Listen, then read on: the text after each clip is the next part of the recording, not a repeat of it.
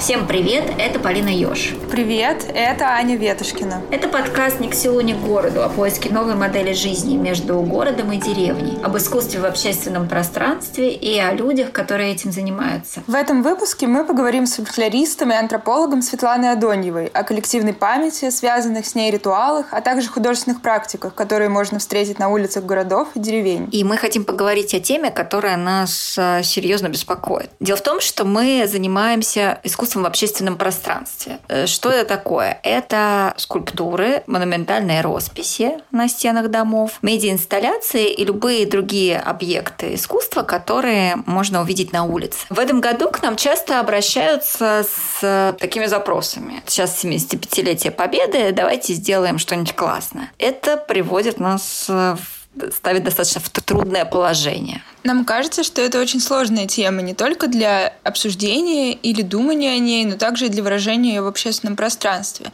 Дело в том, что любые мемориальные, монументальные объекты так или иначе касаются темы памяти. И тут мы задаемся вопросом, а как память вообще может быть коллективной? Ведь память — это то, что случилось со мной или с каким-то конкретным человеком. Стоит остановиться на том, что слово «монумент» или его русская версия «памятник», она изначально э, говорит говорит нам о том, что речь идет об объекте, который должен напоминать зрителю о неких событиях. Но почему тогда это такая проблема сейчас для нас? Потому что на самом деле мы должны констатировать, что не существует на данный момент а, актуального языка, которым современный человек может э, разговаривать о теме памяти и утраты в общественном пространстве. Ань, вот что ты чувствуешь, когда смотришь на какой-то монумент или памятник из тех, которые есть в наших городах? Я хочу честно признаться, что порой я не чувствую ничего. Эти памятники окружают нас повсеместно. Каждый день, гуляя по городу, мы так или иначе натыкаемся на какие-то отголоски былых времен, которые должны вызывать у нас некое чувство.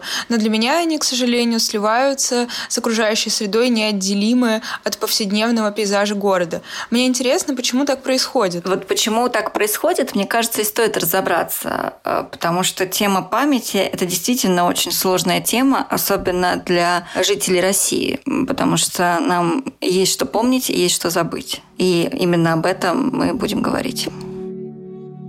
Тему памяти много лет исследует Светлана Адонева. Это фольклорист и антрополог с очень глубоким и целостным подходом к исследованию русского фольклора северных деревень. И у нас получилась очень интересная беседа на эту тему памяти в общественном пространстве. Светлана, здравствуйте. А, Светлана, добрый день. Расскажите, пожалуйста, поподробнее, чем вы занимаетесь и почему. Меня зовут Светлана Адоньева. Я фольклорист ну, и антрополог антрополог. Большую часть э, своего времени научного я занята исследованием вопроса о том, каким образом традиция от речевой традиции, то есть то, как мы пользуемся речью, до визуального и культурного, и эстетического, традиционного, как, как это встраивается в современность. Вот самый первый такой базовый вопрос, э, которого мы хотим коснуться. Что такое коллективная память и какое отношение она имеет в виду к субъективному опыту человека, который проживает свою жизнь. Вот есть история, большая история, про которую мы узнали в школе. В эту историю бедный школьник, у которого, когда там начинается эта история, в классе в пятом, наверное, начинается все с древности. Выстроить отношения с древностью можно только посредством компьютерной игры, разве что. Это не есть история его самого или его родителей или его бабушек и дедушек. То есть э, есть такая, такая штука, та история, которую мы проходим в школе, она не имеет отношения э, ко мне. Как мне представляется, понятие коллективной памяти – это то, что из истории относится ко мне и то, что я признал как часть меня, как человека. А, соответственно, отсюда и напряжение большое, потому что э, когда манипулируют историей, то это манипуляция фактами в той или иной э, исторической модели. А когда манипулируют памятью, то тогда манипулируют мной, мной целиком, с моими там страхами, желаниями, мечтаниями и ценностями. Светлана, как в прошлом люди переживали утрату в публичном пространстве, если таковым считать городские и деревенские улицы? Коллектив это, – это коллектив людей. И у этих людей есть определенный опыт. Он похож в том смысле, что мы когда-то сталкиваемся с утратой. Вот бабушка умерла, и я ничего не могу с этим сделать. Умерла моя бабушка, я ее любила, а она умерла. Да, я в этом не виноват и не не виноват. Да, а просто это случилось. И теперь я не такой целый, как был. С бабушкой я был целый, как ваза. А когда бабушка умерла, от меня откололась часть. Я так это переживаю, как утрату части себя. Вот он, вот опыт утраты. Но тогда, когда мы это переживаем в одиночку, мы вообще не знаем, как с этим дело иметь. И, соответственно, предполагается, что будут какие-то старшие, которые уже имели этот опыт, которые к тебе придут и скажут, деточка, вот ты сейчас не целый, и будешь какое-то время не целым. И ничего такого у тебя не зарастет, не заживет. Просто у тебя теперь новая форма. Ты есть, но уже без бабушки. Это уже другая твоя форма. И теперь будешь смотреть на этих шкетов, которые никого еще не утратили, совсем по-другому, потому что они не знают, что такое произошло с тобой, когда твоя форма поменялась да, где там боль, где там страдания, где там невозможность никому передать, что с тобой произошло. И в этом месте приходят, ну, вот в русской традиции в этом месте приходили старшие, причем сильно старшие, начиная с традиции причитания которые слышали и дети, разумеется, которых брали на похороны обязательно. Маленьких детей всех обязательно водили на похороны специально, чтобы они не боялись покойников, чтобы они видели, как выглядит смерть и так далее. Да, то есть это вот вся история про дети цветы жизни, которые ни в коем случае не должны видеть мертвое тело и вообще не знать, что смерть бывает, э, это как раз, как я думаю, следствие специфической советской травмы, которая в следующих постсоветских поколениях отыгрывается в детских ужастиках и огромной любви к зомби и вообще к этому всему, потому что тема смерти никак по-взрослому с детьми не проговорена. Ну и со взрослыми ты не проговорена, а с детьми подавно. Это мы про, про утрату да, заговорили и про боль. Кстати, в советское время отношение к боли меняется. И вот каким образом? Боли не должно быть, мы же знаем. Ее нужно обезболить, любую боль. Да? А если утрата, то тогда нужно собраться и жить дальше. Как бы таким же самым, каким ты был до того, как твоя бабушка умерла. У тебя нет никакого шанса таким образом жить, но ты будешь как бы делать вид. Здесь мы говорили о стирании границ между живыми и мертвыми. Между ними будто бы выстраивается арка. Их отношения продолжаются даже после смерти последних. Подробнее об этом можно почитать в статье Светланы «Культ мертвых в постсоветской России. Некрориторика». А сейчас давайте разберемся, что это за арка. Есть ситуации поминальной трапезы, в которой принимают участие живые и мертвые. Такая трапеза, когда еду разделяют живые и мертвые, есть и в церкви. Это литургия.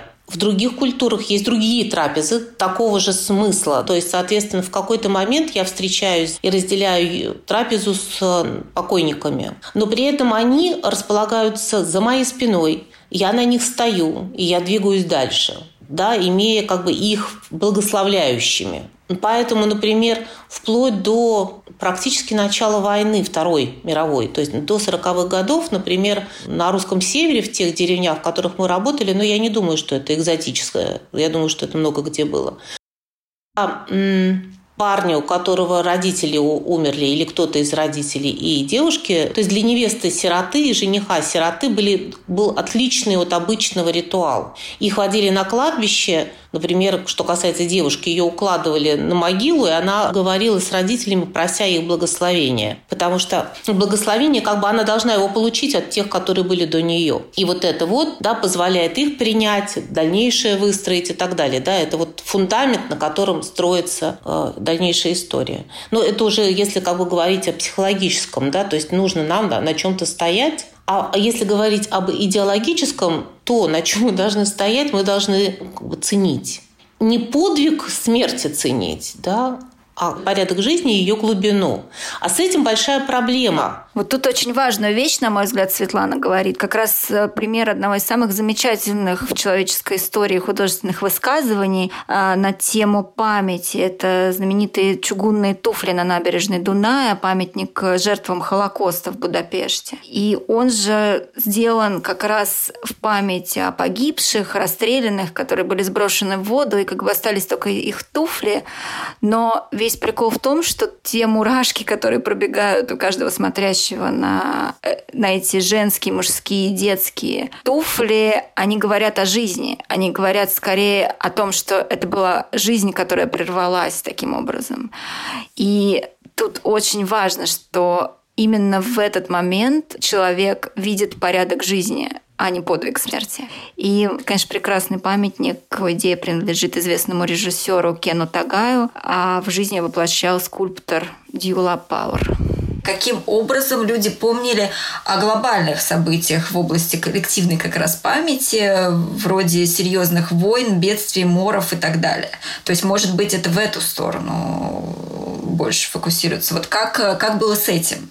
Как все засели в пандемии, так принялись интенсивно работать темой, с которой давно никто не работал. Мы стали рассматривать ритуалы бедствия. А что люди делали да, в ситуации бедствия? Это мы все, что можно было, достали. Этот текст готов. Да. В общем, я очень рада, потому что, как ни странно, люди очень много чего делали в этой, в этой ситуации. Но, как ни странно, вообще об этом речи не идет ни о, например, фантастическом событии в городе Вологда, когда там случилась первая чума, и когда э, жители города составили коллективный договор все жители города подписали договор, что это как бы они понимают, что это им по грехам. И поэтому они стали строить обыденный храм. То есть обыденный храм – это храм, который строится всеми вместе в один день. И этот а, обыденный храм Иисуса стоял вплоть до 1972 года, когда его снесли. И он был мы визуализации коллективного договора о ценности, о нашем грехе, о нашем покаянии и просьбе и, и молении о защите. Как пишут источники, чума сразу же отступила. А, это 1600 1955 год. То есть это второй год Никоновских реформ. Ну так, для того, чтобы сориентироваться по событиям. Может быть, многие разные примеры, которые всегда были в XIX веке. Я хотела уточнить, э, храм – не в память о тех, кто, кто умер от чумы. Не, не, нет. Это акт молитвенного предстояния всего сообщества, которое подписалось под тем, что они будут чтить этот день и он чтился каждый год. Жители города возвращались к тому событию, когда Божий промысел пришел, когда они на него ответили коллективным договором, и этот договор длился ежегодным праздником. Вот это очень интересная мысль. Этот храм, конечно, нечто потрясающее, потому что одно из самых интересных проявлений да, в общественном пространстве, которое мы можем вспомнить, самых уместных, как раз рассказывающих о жизненном порядке, которые остаются в человеческой повседневной практике, это как раз архитектурные объекты, смотровые площадки, э, какие-то парки, да, скверы, сделанные в память о каком-то событии. Я с тобой согласна, и я думаю, что это как раз такая двоякая тема, что работают те вещи, те пространства, которые напрямую соприкасаются с жизнью, которые продолжают тему этой жизни. Но все-таки как же быть с темой смерти, потому что мне кажется, что она все еще есть в поле вокруг нас и как-то проявляется. Скажите, пожалуйста, каким образом раньше люди переживали утрату в общественных местах? Как это было уместно? Переживать утрату в общественном месте. Так, а, а у нас никакой смерти нет в общественном пространстве. У нас есть, э, ну, ее не существует, потому что я люблю приводить э, этот пример. Моя мама э, вспоминала, как в начале 30-х годов бабушка привезла свою маму, то есть мою прабабушку, в город, чтобы она сидела с мамой, пока та работает. И э, такая вполне городская мама рассказывала, они жили на улице Марата, и бабушка пошла с ней погулять. И увидела похоронную процессию, встала в нее и пошла. И так они шли, шли, шли, шли и дошли до Волкового кладбища. Если вы представляете себе расстояние, оно большое. То есть эта пятилетняя девочка сильно пострадала. Но с точки зрения бабушки она была, должна была только так поступить, как только и может поступить нормальный, нормальный человек. Если кого-то хоронит, ты должен принять участие в похоронной процессии. Только из этого я вдруг поняла, что похоронные процессии любого человека двигались по улицам Ленинграда еще в 30-е годы. Э, смерть была публичным событием любая она не была сокрыта от э, глаз горожан. Э, и это все продолжается и в маленьких городах до сегодня, а в деревнях, соответственно, событие смерти, в него вовлечена вся деревня всегда. И дети об этом не знают. То есть вот в принципе вот та история, что событие перехода этого такого важного да, изъято из э, публичного пространства, порождает и, и кучу страха связанного с тем, что это просто неосвоенная зона. И, соответственно, ну, такая дырка в понимании есть. Я, я, кстати говоря, ну, кажется, что поскольку это дырка, то она должна осваиваться какими-то перформативными культурными прак... ну, художественными практиками. Я думаю, что в этом смысле можно подумать и поискать, похоже, что-то такое найдем. Да, тут вот очень вспоминается сразу прекрасный пример в, в Хорватии, в районе Банавина. Он известен еще как Банская земля. Там есть э, мемориал хорватскому фотографу Гордону Ледереру. Он фотографировал войну и, в общем, в принципе, во время военного конфликта 91-95 года и погиб. То есть он был убит э, снайпером как раз в процессе своей съемки. И скульптор Петр Баришек, он совершенно удивительным образом показал вот эту прерванную жизнь, прерванную, прерванный взгляд. Он установил огромный объектив э, на краю такой смотровой площадки, очень видовой точки. И таким образом получается, что зритель, смотря сквозь стекло на совершенно прекрасные холмы, а, видит их через трещину, пробитую пулей. Памятник этот был открыт ну, не так давно, в 2015 году, но это очень-очень удачный пример того, как работает память через физический опыт. В этой связи вот хочу спросить в одной из ваших лекций, Светлана, меня очень впечатлил такой момент, что в византийских градостроительных документах было указание о том, что нельзя застраивать виды, о том, что то, на что человек смотрит, причем это обычно э, виды на воду и небеса а, являются некой общественной собственностью, общественным достоянием. И как вы думаете, насколько возможно совмещать такие вещи с именно такие точки в наших городских пространствах а, с темой памяти. Вот эта история про точку, куда мы ходим посмотреть на красивый вид, и что красивый вид почему-то обязательно должен содержать э, схождение вод и небес и открытую линию горизонта, для меня было экзистенциальным переживанием, феноменологическим моим переживанием. И другое мое переживание было связано с тем, что я прям физически нуждаюсь в том, чтобы время от времени тако, такое видеть. И, например, я так полагаю, что у многих а, в ситуации изоляции страдания по поводу отсутствия вот возможности не только пообщаться с друзьями, а именно выйти на просторы, там вздохнуть. Если как бы ты не мог туда добраться, то прямо чувствовал депривацию. Да? Так вот, каково же было мое удивление, когда я выяснила, что потребность в красоте и вот это переживание было юридически закреплено в документах строительных, архитектурных Византии, что это входило в градостроительный канон, и поэтому если кто-то строил дом так, что он перекрывал другому вид, то он обязан был снести эти этажи. Соответственно, города и селения выстраивались из многих точек зрения, многие входы и многие точки зрения не сверху, как бы глядя, а вот так вот. И только в, с появлением э, есть прекрасное исследование Алферовой древнерусские города, где э, просмотрены все эти удивительные вещи. И исследованы были истории построения городов до появления регулярных городов времен ну, XVIII века. Собственно, ее исследования возникли тогда, когда э, Москву модернизировали в 70-е годы, перестраивали, переделывали, а она показывала, что... Э, потому что идея была в том, что это была стихийная застройка в Москве. А она показывала, что древнерусские города были не стихийно застроены, а они были основаны на этом византийском каноне, по которому нужно строить так, чтобы люди имели возможность, а там очень красиво, чтобы ты мог смотреть на сады, на бухту. Нельзя перекрывать виды на площади, и все люди им должны иметь в доступе такого рода объекты. А, и это записано законодательно. И таким образом выстраивались города кулисами. Поэтому, собственно говоря, отсюда радиальные вот эти конструкции, чтобы ты мог, у тебя была, был доступ к большой перспективе и так далее. Она показывала, как это было выстроено и в отношении пространств древнерусских деревень и э, городов вот до 17 века. Вот. Это про, э, про право, про, про точку зрения и как бы понимание, что э, мы, находясь в отношениях сожительства, каждый смотрим из самого себя, и, соответственно, это такая стереоскопическая штука, не как бы и вид сверху – это умозрительная вещь абсолютно. А, я думаю, что это имеет прямое отношение к памяти. Соответственно, вопрос в том, каким образом вернуться через память тела к тому, что в твоем теле памяти живет.